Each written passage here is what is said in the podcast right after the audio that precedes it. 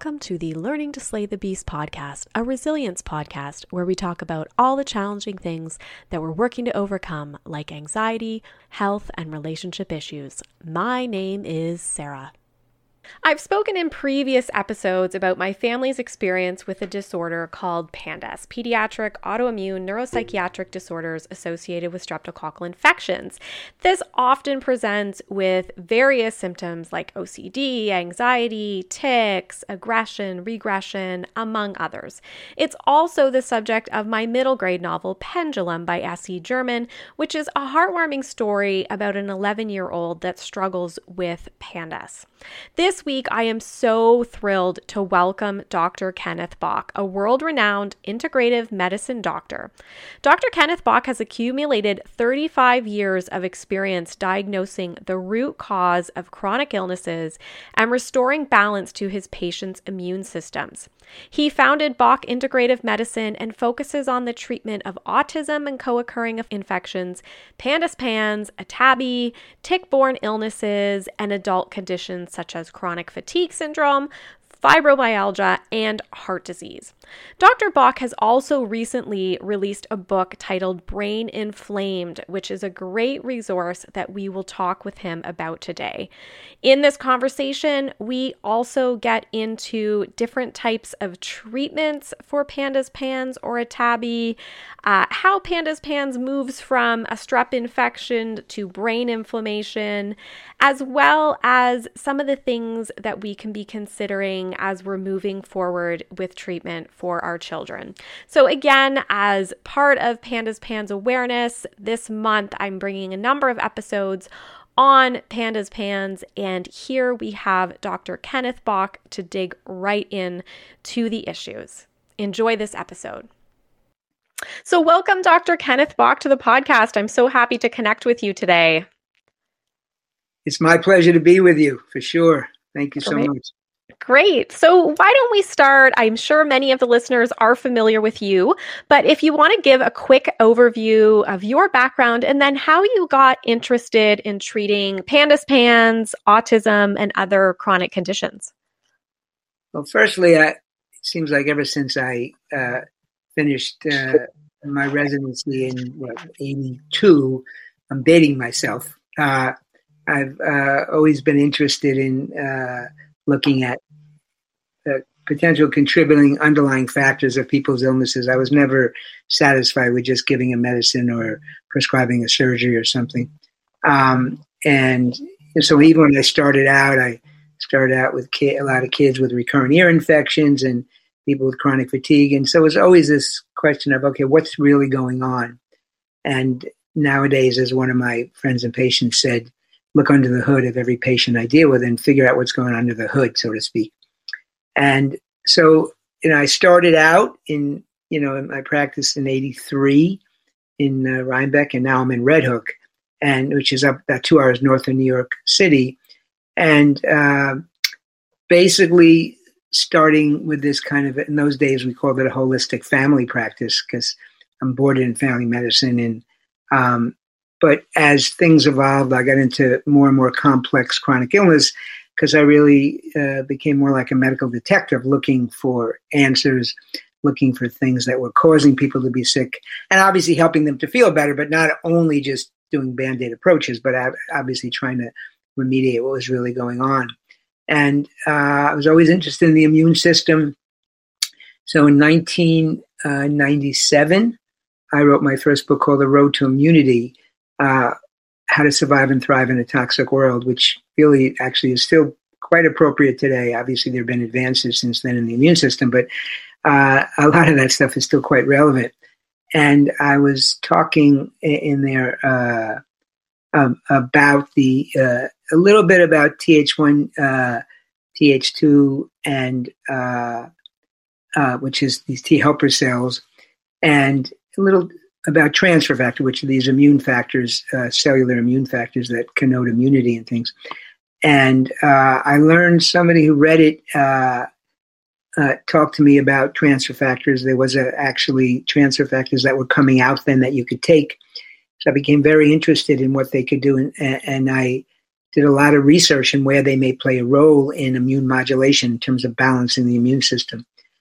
And to try to cut the story a little shorter, in 1998, I got asked to speak at an autism conference. And I was the last speaker at five o'clock. I figured most of the people would be gone already. Uh, and but lo and behold, they didn't know me, but they knew they found this work of transfer factor, my work uh, and autism. They were very interested in what was going on with the immune system. So I basically gave uh, a lecture on the transfer factor research I was doing. It was about yeah. It turns out it was probably a thousand people at the conference. I'm sure by the time I was lecturing, there's at least 700, 800 remaining. So they were interested in what I was saying, and uh, somehow that community is a very small community, and they parents with autistic kids started bringing them to me uh, by literally hundreds and eventually thousands from all over the country and then eventually all over the world. And my integrative medicine approach and my approach for the immune system, because a, a, lot of these kids have immune dysregulation, uh, really helped a lot of kids. And, you know, it's a community that word spreads. And so all of a sudden I had thousands to thousands of kids in the autism spectrum, probably more than most people in the country. Um, so that was how I got into autism. And then after treating autism for a decade at least, if not more, parents would come and bring me and ask me and say, "Hey, we, can you can you uh, you know maybe give us some advice on our other child? They're not in the spectrum, but they have anxiety or depression or mood, you know, those kind of things." Mm-hmm. And so I started seeing more neurotypical kids with mood disorders, anxiety, depression, OCD. You know, it, not always bipolar, but certainly sometimes mood dysregulation. And um, that's what moved me into the whole PANS, PANDAS, and what I term in, in the book, brain inflamed, a tabby, which is infection, infection triggered autoimmune brain inflammation, which is really what I think it is. And so I think it's, I like that acronym myself. Mm-hmm. And so that's, that's how uh, it came to be. So over the next decade, I'm treating more and more kids like that, seeing more and more kids with brain inflammation various infections. I'm up in the Hutch, uh, Dutchess County, so we have tons of tick-borne disease here, and I see people with tick-borne disease from all over because of my expertise in that, and that can contribute to brain inflammation. And so it just that's it just came to a point where a few years ago I said, you know what, it's time. I didn't want to write another book right away because I I want you know it's not I know some of my colleagues will just you write a book and it does really well and you write another one, but I really wanted to have something to say. And I, I, felt like after a decade of treating these more neurotypical kids with, with brain inflammation, that uh, there was things I wanted to say, and that's what led to Brain Inflame, basically. So I hope it's not too long winded, but give you a sense of how I got there. yeah, no, no, that is perfect. And yes, I loved Brain Inflamed. And I know many people who do listen to the podcast are familiar with pandas, pans, or a tabby, um, as you've mentioned, which I think is a great name because it, it really explains what the actual disorder is in the title. And so makes it a lot easier for parents, um, you know, to explain to, to different people um, what it actually is. But I wondered if you could briefly explain pandas or pans and kind of how do we go from a strep infection to, or another infection in the case of pans, but to brain inflammation and you know just to help those that are unaware of the process yeah, so that's that's a very good question sarah and and basically it's there are two mechanisms but the most the one that's been thought of the most for the most years is very akin to rheumatic fever, which if anybody remembers rheumatic fever, that you get a strep in, infection and then you get a heart condition or joint inflammation after the strep infection because when you get the strep infection, the immune system reacts to the strep. But what it does is it reacts to a very specific part of the strep. It's, it's a tiny peptide, a little piece of a protein called an epitope. E P I T O P, epitope. And so what happens is you get these B cells and these helper T cells involved, and you get this normal kind of immune response that you get to help fight the infection. That's what we do. That's what the immune system does.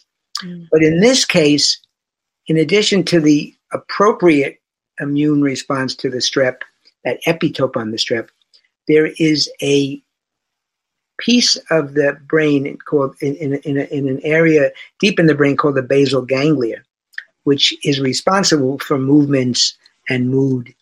Um, that looks exactly like that little epitope on the strep. So when these antibodies that the immune cells make to fight the strep go circulating looking for the strep, they see what they think is a strep, but it's a piece of the basal ganglia. So they react to that, and you get inflammation of the basal ganglia.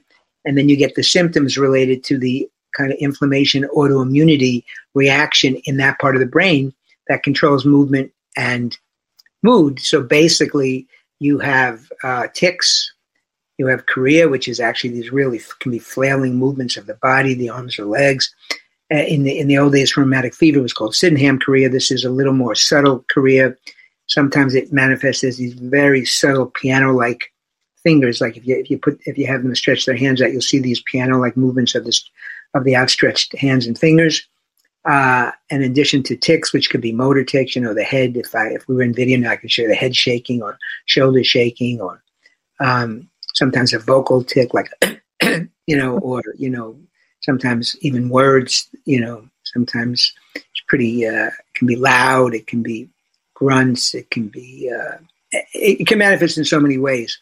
In addition to other mood disorders like anxiety, depression, OCD is a huge one mood dysregulation based on not the actual strep infection in the brain. So, this is what your listeners have to understand. It's actually related to immune dysregulation. As Sue, uh, as Sue Swedo, uh, who used to be with the NIMH, uh, said, and I love uh, what, what she how she called it. It's a misdirected immune response, an immune response that should be directed against strep, but is misdirected against an epitope of the brain or basal ganglia specifically that looks just like the strep. That makes a lot of sense and, and is kind of a easier way, I think, to explain it and, and follow what's really going on. And so you bring up the immune system. And I really liked in your book, Brain Inflamed, the concept and explanation around the immune kettle. So I think it really helps to break down the reason why some people react differently to, to triggers like strep. So I know I get that question as a parent a lot like, well, a lot of people get strep. How come, you know, your son is seeing these different issues? And so I thought it'd be really helpful if you could walk some of the listeners through this um, immune kettle concept. Yeah, so the immune kettle, it's interesting because it's something that I actually wrote about first in The Road to Immunity in 97. I actually called it the immune kettle. Um, and I, I, kind of brought it back because it's so appropriate. It's so, it really does tell it all, really, because, uh, you know, most people would say, in answer to your question, Sarah, that it's basically a genetic predisposition, which is very important. So if you have a certain genetic makeup, you may handle the strep in that way. You follow? In other words, you mm-hmm. may you may manifest on your basal ganglia the epitope that looks like the strep because of your genetics. Okay. So that's the most obvious explanation. But in the immune kettle, what it's talking about is in addition to the infection like strep or, or, or in PANS, uh, you know, mycoplasma or Lyme or Bartonella, for instance, or a virus that's not strep but causes the same thing, it's there are other factors other than just the infection and just the genetic predisposition. So what I do is I layer this immune kettle, uh, and there's all these layers. There's the nutritional deficiencies or insufficiencies where it may not be frankly deficient, but you're insufficient for optimal function. There are allergies or sensitivities. Uh, there, uh, there are tendencies, there may be immune deficiencies even. Um, there are toxicants, you know, whether they be chemical exposures or mercury, lead, or cadmium, or whatever. There are hormonal imbalances. And, you know, at, at the top of the, and there, there are obviously the, the, infections, and at the top is usually stre- uh, stress, psychosocial stress, which frequently is what throws people over the immune kettle into symptoms, and which is what, unfortunately, many people and doctors look at as the only thing. Oh, it's all stress. But the reality is, if you could deal with the various layers in the immune kettle, make make people immune sufficient in all these different ways. Deal with allergies and sensitivities. Uh, obviously, treat the infections. Try to detox the toxicants. Try to balance the immune imbalances, whether they be thyroid or adrenal, for example. Um, all those kind of things. If you can deal with those, the whole concept is you then lower those layers in the kettle and you go down in the kettle. And the lower you are in the you can't affect the genetic predisposition, although you can affect uh, the expression uh, uh, of the genetic expression, and that's what we call epigenetics. So it used to be genetics was fait accompli. Now we know that if the genetics, the genes code for an enzyme, and the enzyme is going to be less efficient than it normally would be, we can either give cofactors to make the enzyme work better, or we can make the product give the product like methylfolate. If that enzyme making folate to methylfolate is uh, diminished in its activity, we can actually give methylfolate to bypass that block. So we can modulate genetics in that way, genetic expression, although we can't change the actual genes. But the other ways you can, you can affect nutritional status. You can uh, you can modulate diet and take away and take away things like sugars and allergens, gluten and dairy. We frequently do because they can be inflammatory. You um, you know on and on. You can do those things. Lower the patient in the immune kettle so that then if they get an infection or then if they get a huge stress, they rise up in the immune kettle, but not to the level of overflow. And so they may not get symptoms where somebody else does. So you understand it's a very important concept and it's really helped me in helping people get better because you're not just treating like, okay, PANS pandas is a tabby. Infection, you have to that's all you do is treat the infection. No, there's other areas, there are other host factors that are very, very important to deal with. I wrote a book. I'd love for you to check it out. Pendulum by S.E. German is available now. Pendulum is a heartwarming story that follows a young boy who experiences mental health challenges like anxiety, OCD and depression, ADHD, and tics following an infection. It turns out he has a little known disorder called PANDAS. The book follows the young boy as he struggles with his health issues as well as regular middle grade issues. And it can act as a wonderful catalyst between you and your children to talk about mental health issues and other things that are going on in their life. Pendulum is available online through Amazon worldwide, Barnes & Noble, the Friesen Press bookstore, and a number of other online retailers worldwide. And you can check out Chapter 1, the audio version of Pendulum for free on the Learning to Slay the Beast podcast in episode 64. I hope you enjoy Pendulum by S.E. German and let me know what you think. So, is that basically then how you structure your treatment approach? Is kind of breaking it down into the kettle and then attacking kind of each level? Yeah, I try to. Well, first one, I see a patient. It's usually an hour, and it's supposed to be an hour and a half. A lot of times, unfortunately, not unfortunately, but unfortunately for my schedule and the people in it, it can be more.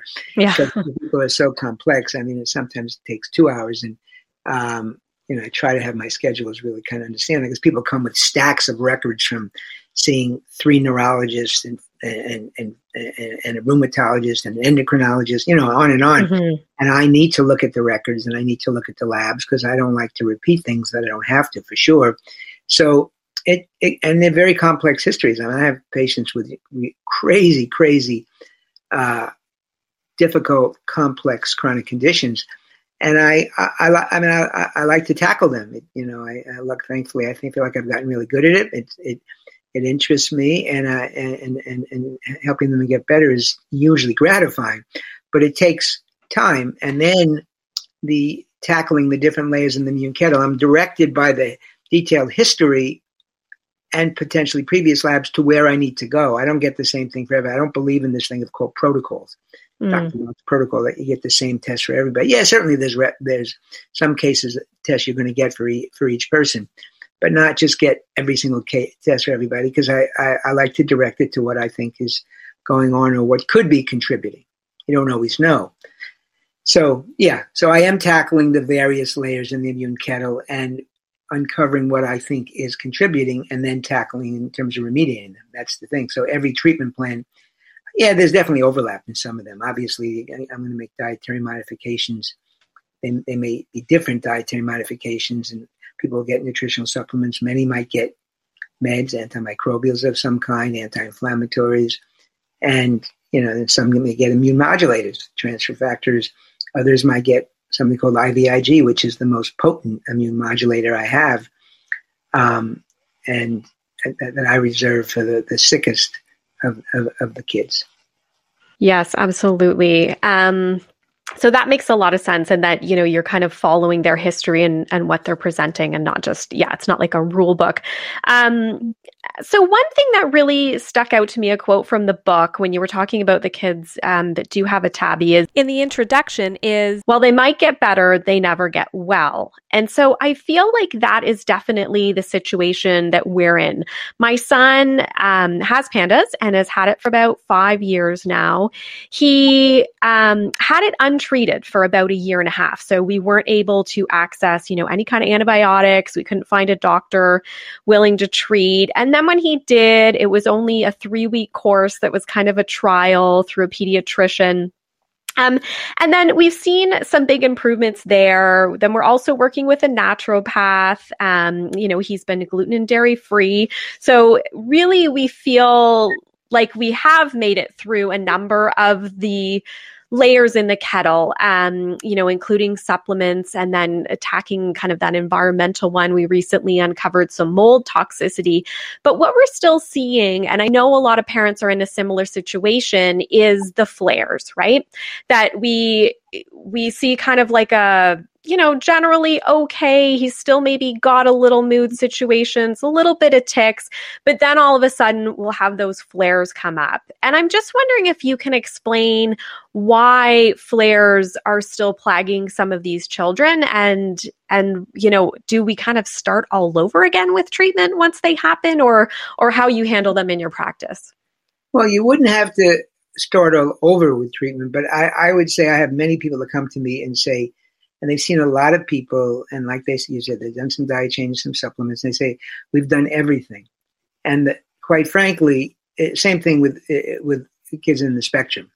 We've done everything. Well, the, the truth is probably they haven't done everything because I think my armamentarium is, you know, hopefully a lot more expansive than most. Mm-hmm. And so when I usually see these kids, I find things that need to be addressed. Like, let's say, for your son. I'm not going to get into all the details now. Obviously, we don't have the time. Yeah. And, you know, and I'm, this is not about treatment, just so you know, this is more general. But, mm-hmm. you know, so who knows? Maybe, maybe he needs a longer trial of antibiotics. Maybe he needs different antibiotics um, because, uh, in, in addition to the cold pandas, maybe there's something tick-borne going. You know, there may maybe there's mycoplasma. So that's one thing and, uh, maybe needs antifungals because he was on antibiotics. You know, you have to deal with the microbiome. So I'm sure the naturopath has done some of those things, but you know, um, it's really a matter of that sometimes people are not treated long enough, which is very common uh, and and a problem because they can recur. Um, sometimes they need uh, a next level treatment like the IVIG, I mean, I only do that in the in kids that you know I got to do that in kids that let's say have missed school for a year or two, or really are not seeing their friends, or really are you know so such mood dysregulation with aggression that they're almost homicidal or depressed and suicidal. You know, that, that, then you, you're talking about IVIG because which is which is the injection of immune globulins that essentially quiet the neuroinflammation, the autoimmunity in the brain. That's what they do, and it's very expensive. It's two day. It's a high dose. It's not the low dose you give for uh, immune deficiency. So it's high dose. Can have side effects, headaches, nausea, vomiting, like a flu-like thing. You know, a day or two after. Um, it's a blood product, so theoretically it could um, transmit something. Although it's tested for everything, and researchers tell me that since 1991 when they changed the preparation, when nothing could ever survive. So I'm very confident that it's okay. It's a it's a heavy, you know, it's a large molecule, so it's a it's a solute load. So you have to really make sure they get um, hydrated well. So we hydrate. So it take, you know, we do it over six to eight hours. It's a long treatment, and we have rooms with uh, you know couches and chairs and TVs, especially for that. Mm-hmm. Um, but sometimes kids need that, you know, and I, I don't take it lightly because you know if it's covered by insurance, it's great. It's not always covered by insurance, but you know, for the really sick kids, that that is the thing that helps them get better. for, you know, a lot of times it's that they may not have had everything diagnosed and treated. So although they found pandas, there may be some other things there that have not been dealt with. There may be some immune modulatory treatments. You run low dose immunotherapy, but there's low dose naltrexone, there's anti-inflammatory. You know, there, there, you know, there's so many things. And have the toxicants been been looked at? Have the hormones been looked at in ways? I don't know. So if the immune kettle, you know, so when they come in, a lot of times it's just diet and supplements, and that's just not enough. Mm-hmm. That's the thing. And naturopaths, I love naturopaths, but you know, a lot of them may be diet and supplements, but there may be other things, and it may have to be pharmaceuticals. You know, that's sometimes what's needed, and it may have to be IVs. You know, we do various types of IVC, glutathione, phosphatidylcholine, you know, oxidative therapies. These are things that can really make a difference. So I, I just want you to know that where you are, if you're still getting flares, it's not like you have to start over. But if you saw someone like myself, he or she, or let's say I'll speak in, my, in the I term, I would take it from where your child was and move forward, not having to repeat everything. But I would be very surprised uh, if I wouldn't find other things. Because when I said you know that they you know that that quote on I can't remember exactly where it was in the book. Well, they may get better, they never get well. Some of them do get well. So mm-hmm. I, I, I usually don't like to generate generalize, um, but I think I was probably trying to make the point that it's that this is a it's a long battle, so to speak. You know, I mean, it's not like uh, ten days of antibiotics and they're done. It just doesn't work that way. Most of the time, they need at least a month. He had three weeks. Usually, they need at least a month. But sometimes you know, with rheumatic fever, kids are treated with prophylactic antibiotics for till they're 18 or, or 21. So sometimes you may need years of it. Now, I don't love that. And, you know, you have to give all the protection for the liver and, and the kidneys, and you, and you have to, uh, you know, obviously protect the gut. So we do all that, but it really depends. And sometimes you can, you can uh, move from antibiotics to, to herbal antimicrobials. And then a lot of times we may go to homeopathic protocols specifically for various infections. You know, in addition to pandas, you know, and the tick-borne, then there's Epstein-Barr that can be in there that gets reactivated with all this. So there are so many things to consider that I would just, I wouldn't leave it that they never, you know, so wherever that was taken out of, I, I would say that I don't, that's not how I uh, go in my practice that they never get well. I, I, no, I really, no, yeah, no. It was in the intro, kind of. I think to to pique everybody's um, uh, interest in terms of your different approach. Yeah, no, no, absolutely. I didn't uh, mean that. Oh yeah, was- while they might get better, they never get well. That would be like somebody got treated with a course of antibiotics. Yeah, but they never really got well. Yeah, and that just spoke to me because I felt like, oh yeah, I've seen so many families, and and that's where we are at. Where I feel like you know we're doing good, but it's not we're not there. We're not kind of, I think, that baseline where where we'd like to be. So that actually makes a lot of sense. I think. No, I get now. I get it because I I would never that that to me is I, I I know what point I was making, but it wasn't based on the really comprehensive integrative medicine treatment because yeah. my goal is to get kids well and i get you know listen i have a lot of the kids in college you never know they had autism kids in college you never know they had pans pandas anymore because they are better you know but it you know it it took a while. It takes a while mm-hmm. when the really sickest ones, and they don't get better with just a, a short course of antibiotics. Not even I say three weeks, which is obviously longer than ten days, but still, that may not have been enough for your child. Can't say mm-hmm.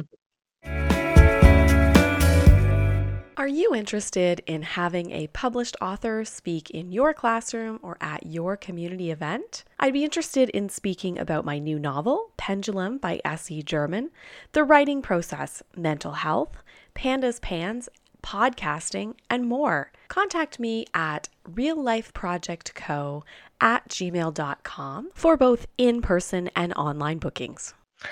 Yeah, and I know in the book you talked about the case of Georgia where she like it was caught fairly early, I think. And does that sometimes a child um the parent has noticed sooner that this is what's going on and gets the treatment? Yeah, it's it's definitely uh helpful and and uh, her mother was very very educated. She knew a lot about um, uh, nutrition and supplements and uh, she found out be about me very early, which I think was helpful. You know, I'm not to pat myself on the back, but because I know this, and you know, I wasn't going to poo-poo it. And it was as you, uh, there's a video. She was she she was poo-pooed. The mother was told it's garden variety anxiety. You know, mm-hmm. and she said, "This is not this is not garden variety of anxiety. My kid is totally went through a personality change." So she, you know, luckily she was in a position. They had the funds to pursue what they had to do. They had the they would drive hours. It didn't matter, you know, and and we got her soon uh, on the appropriate antibiotics and anti-inflammatories, and got her IVIG.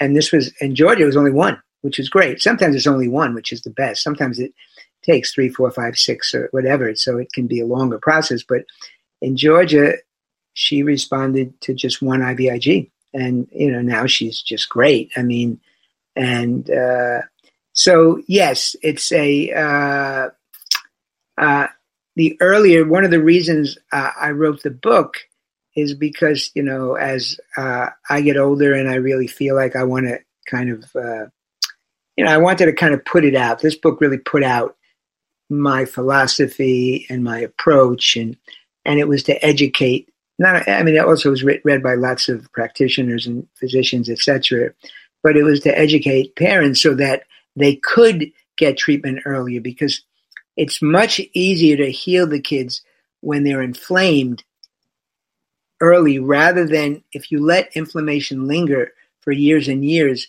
you start to get what's called neurodegeneration. You know i mean obviously they're not going to get parkinson's but in in adults you know parkinson's alzheimer's ALS, that's all evidence of neuro, neurodegeneration where the nervous system starts to degenerate.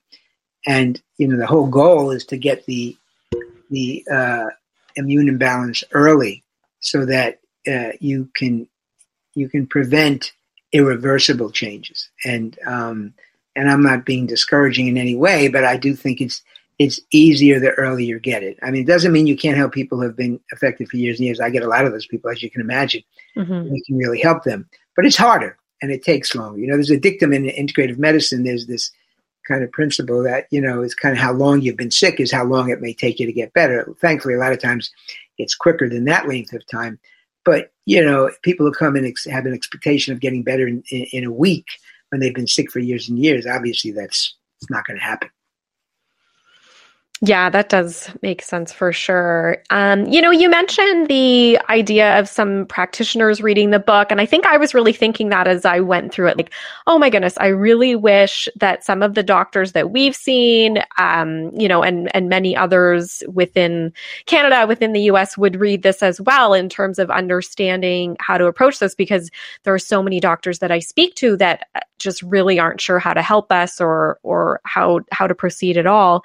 Um, have you had some success in in doctors that you um, are aware of taking on the approach? And I guess for those that aren't, do you have any ideas about how to get more people on board for treatment? Well, firstly, I, I would, you know, what, what a lot of the patients do is they bring the book to yes. and say, would you please read this? Now, if you have an open-minded doctor, they will. Um, and I am always open to talking to the doctor. So I tell the patient, listen, you're going to go back to your doctor. They're probably not going to buy into a lot of what I say because I'm talking about nutrients. I'm talking about testing various things they probably never either heard about or thought about. And I'm talking about changing diets. Like, come on. But, um, but, and I always say, listen, I'm happy to talk to them because obviously, hopefully, I'm well versed enough. And I, the ones that call me, we actually have very good conversations. And usually I can get through to them because you know, I'm trying not to judge them. I'm trying to, you know, educate them. But the problem is, I hate to say it, the other side of that is the doctors that who say, well, we, speaking of we, because let's say if there are areas in the States, I don't know about Canada, that let's say the, the, the, the head honchos at the medical school don't believe it exists. They say, we don't believe it exists. We don't believe pandas exist, right? Mm-hmm. Well, it's ridiculous. Of course it exists. There's so much literature about it and PANS and etc., etc. Infection triggered autoimmune encephalitis, which is the medical name for brain inflammation, is a known entity. But yet they'll say we don't think it exists. And if you're a pediatrician and you and you feel like the need to be, you know, under the under the umbrella of your medical school and all that stuff, then you may say, "I'm sorry, I don't think it exists." and it's it's crazy. But what are you going to do? You have to then basically recognize that you're not going to get help there and go looking elsewhere. That's the advice. And I'm not putting the pediatricians down because, listen, they're trying to do the best they can.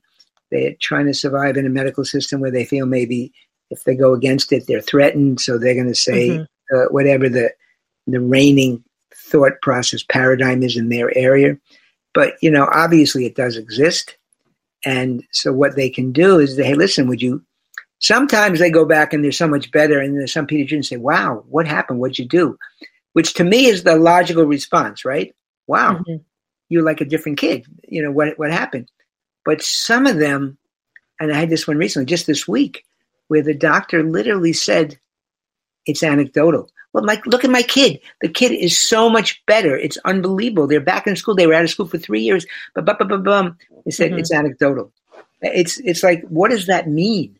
that the person's not part of a 2000 double-blind placebo-controlled study. It's ridiculous, and it's sad to me.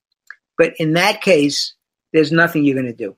Right. You need to you need to have other physicians or practitioners that can help you through this because that person's not going to do it yeah and move on and i think yeah for sure there's so many parents that have kind of played that carousel i think with doctors is, is kind of yeah. how it goes at times yeah, and, and it makes the parents think that also that you know they're crazy or they're making it up or they're contributing or Munchausen's by proxy, you know all that, all that, you know all that kind of crazy stuff. Yeah, no, absolutely. Um, just digging into a couple more of the treatments. So, another one that you mentioned is probiotics, using those especially when the child's on antibiotics. And I've heard so many parents talk about their child reacting to probiotics. And I just wondered if this has occurred at all in your practice, because um, it's just made me cautious, I guess, in using them. But I also know how important the microbiome is. Yeah, so I would say that you know when you use the so many, I, I really don't think it's so many. Yeah, there are a very small percentage where I say maybe five percent, maybe between five and ten percent, but that would be the highest that react to probiotics. Uh, um, and maybe it's a little more in the PANS pandas population. But you know what? They the parents worry very much about strep because there's strep thermophilus in some of them. But this is, you know, this is group A beta hemolytic strep. It's a very different strep. So that's very theoretical. I don't usually treat them with a strep thermophilus. I, have so many probiotics without it. Mm-hmm. Um, and, but like there's a good strep, strep salivarius, that I can have uh, patients put in the back of their throat before they go to bed to populate the, the nasopharynx there with this really good strep that keeps the bad strep away and parents say, "Oh my God, I can't put a strep in there." Well, yeah, this is a good strep that keeps the the bad beta hemolytic uh, group A strep away. So yes, people do re- react to probiotics. I sometimes can't tell you exactly why, but there's definitely a sensitivity. Usually more to lactobacillus than to bifidus. So some I have probiotics that are only bifidus, and then you have spore uh, like spore forming probiotics that are different. And mm-hmm. you have mm-hmm. Saccharomyces boulardii, which is a, a, a, probiotic yeast, which is a healthy yeast. So, and we give that to prevent antibiotic induced diarrhea. So you can isolate the probiotics. So just because somebody reacted to one, and you don't know what else is in that, if it's just an over the counter one that they got mm-hmm. from, uh, you know, a pharmacy or this or that, you know, I mean, I, I would say of all the, the supplements we use, and I have a, you know, I use pharmaceutical grade supplements, and I have a whole, you know, you know, we have supplements for our patients. They don't have to get them from us, obviously, but you know, they're they're all they're all screened. They're they're, they're pharmaceutical grade, and I would say out of all the supplements we use, two of the most important ones uh, to have at that pharmaceutical grade are probiotics and omega the fish oils.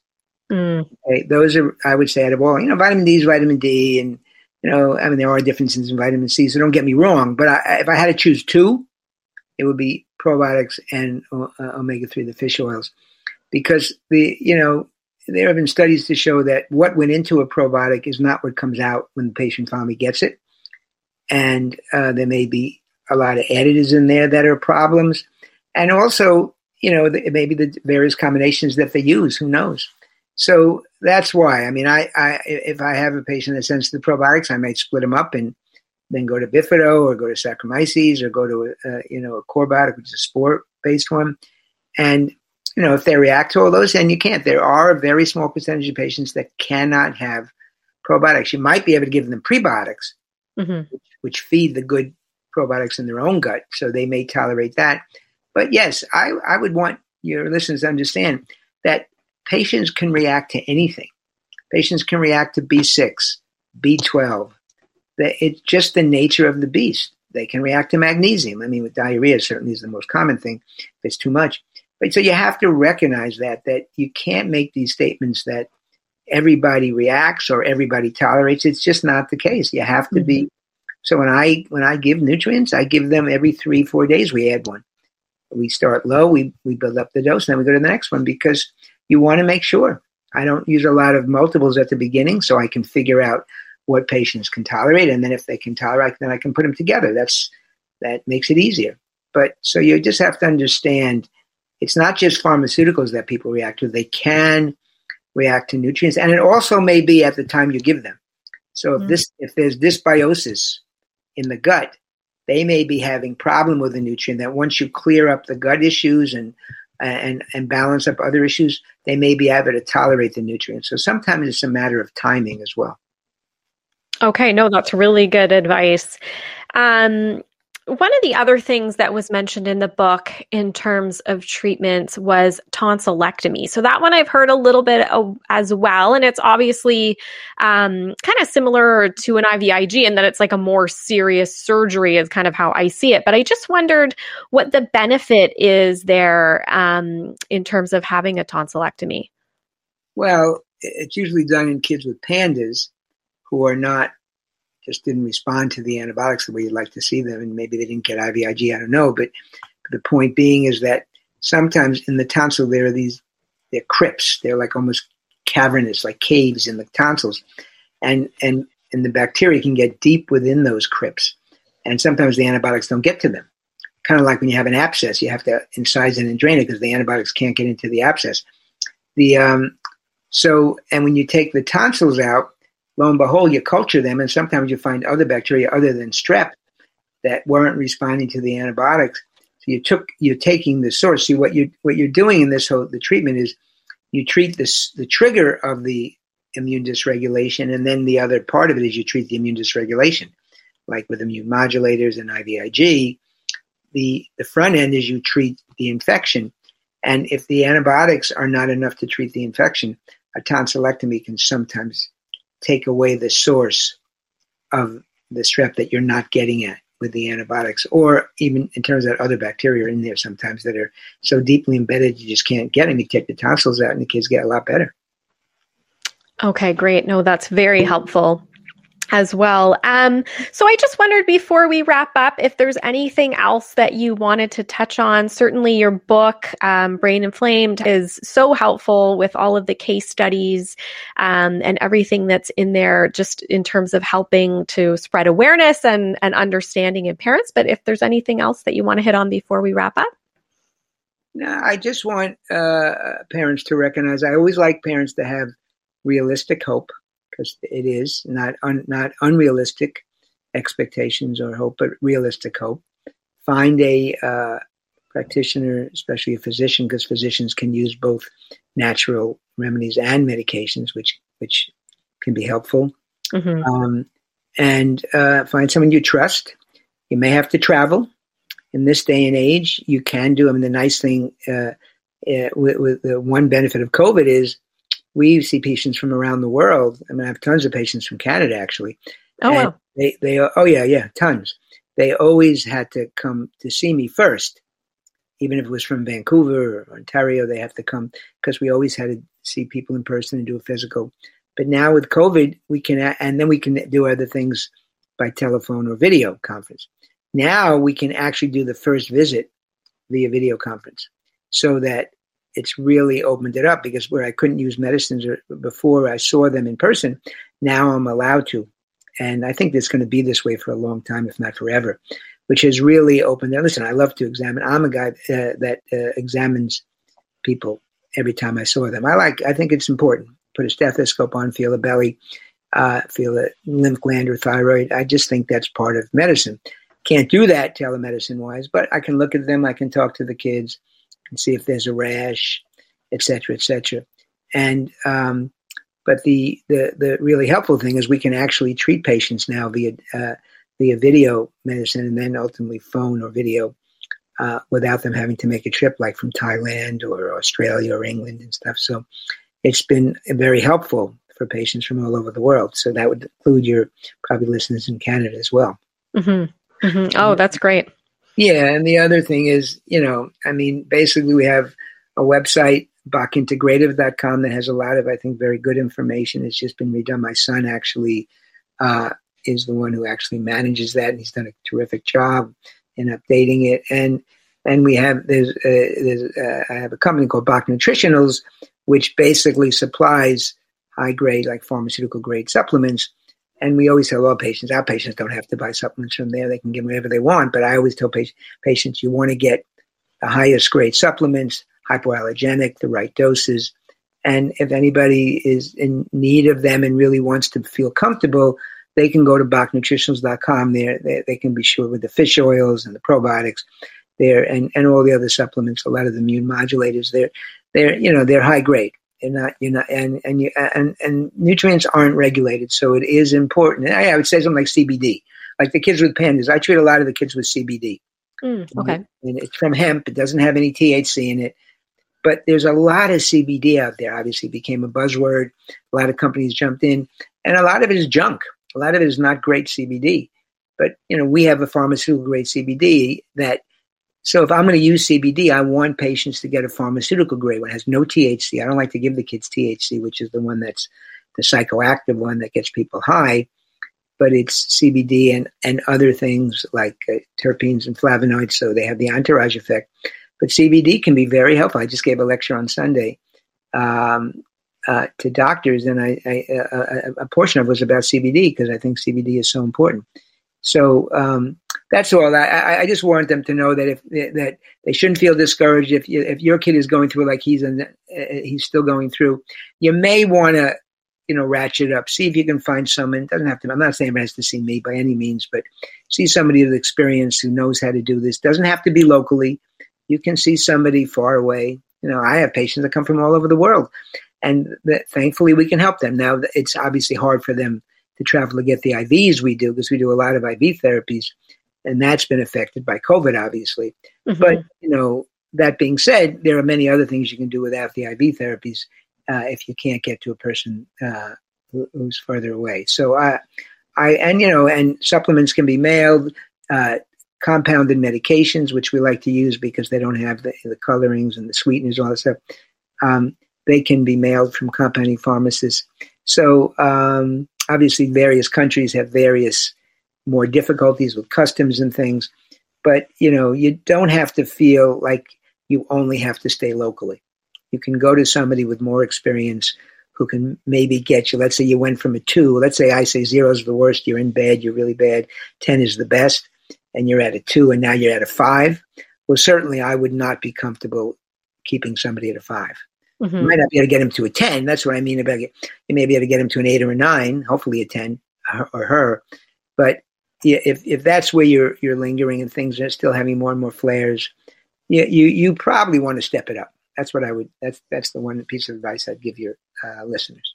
That's great. Um, and so, in order to start to see you, you can just um, visit Bock Integrative. Is that correct? Yeah, and then there's a way that you can, you know, hook in as a new patient and uh, Teresa, my new patient coordinator, has been with me 35 years. Most of my staff has been with me over 20 years. So it's kind of phenomenal. They really know the way we do things. And Teresa's great. She deals with people all over the world. So yeah, people want to see me and my nurse practitioner. I have a nurse practitioner, Jen. She's wonderful. Um, I've trained her. She presents every case to me. So every patient who sees her gets my brain and uh, and also um, you know she's just lovely and she's less expensive. That's the truth. Unfortunately, a lot of you know what we do, we don't take insurance. Of course, if they're from another country, wouldn't be. But and so mm-hmm. for patients who finance it are an issue, Jen is less expensive, and she's great. So there, I just want people to know that that we're available to them. Yes, I'm still practicing. I mean, my staff worries about me retiring, but I just mm-hmm. love the work. So I'm not going anywhere, and we're there for people. If your listeners need help, they shouldn't be shy about it. They they be they can certainly go on bockintegrative.com and there's the whole thing about becoming a patient. So. That's great. And definitely, I think the patients definitely need you. So that's good to hear that you're still going to be uh, working on this for a while. So thank you so much. I will link up to all of those websites in our show notes. And like I said, really appreciate your time today and you sharing all of this expertise. I think it will really help some of our listeners and um, has definitely helped me as well in some of my understanding and um, and just getting a little bit deeper into to what's actually going on. So thank you so much for your time today. You're very welcome, Sarah. Have a great day. You too. I'm excited to announce the launch of my author website, www.se-german.com. On this website, you can find out all the information about my publications, focused areas on my novel Pendulum by S.E. German, where there are questions for parents as you work through the novel with your children, as well as teacher resources that can be used in the classroom. There's also information about the Learning to Slay the Beast podcast and recent press. Please visit www.se-german.com. Thank you so much to Dr. Bock for his time today. I hope you learned as much as I did. I really appreciated his simplistic explanations about how pandas pans actually occurs, moving from strep infections to brain inflammation, his explanation about the immune kettle and how he uses that to really guide treatment, and then some of his explanations as well about the different treatments and when he uses them. I think that this was a great conversation, and if you've not read Brain Inflamed, I really suggest that you pick it up. Um, I found it was one that I just couldn't put down, and there were so many case studies within the book, so many examples of different symptoms that have occurred and how he's moved to treat those issues. And I just think it is a great read for anybody that has an interest in Pandas PANS. So, again, I hope that you have learned a lot in this episode and that you're also doing your part to bring attention to Pandas PANS. If you'd like to share this episode, that can help as well in terms of getting knowledge out there on these disorders this month. Um, you can share the podcast on social media, take a picture of it, just share it that you've listened to it. Um, you can also share it through various groups that you're involved in, and that way it helps to get out the messages. If you are looking for more information on Dr. Bock, that's in our show notes. You can link up to his websites, bockintegrative.com and bocknutritionals.com. Thanks for listening and enjoy the week. Thank you for listening to the Learning to Slay the Beast podcast. Please keep in mind this podcast is not intended to be medical or professional advice. If you are looking for that advice, please seek that out from a professional.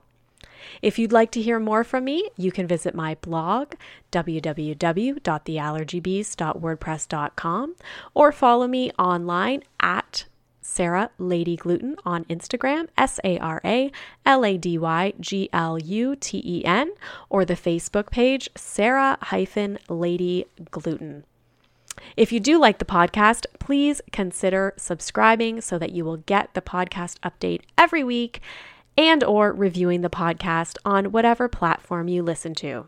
Thanks again and have a great week.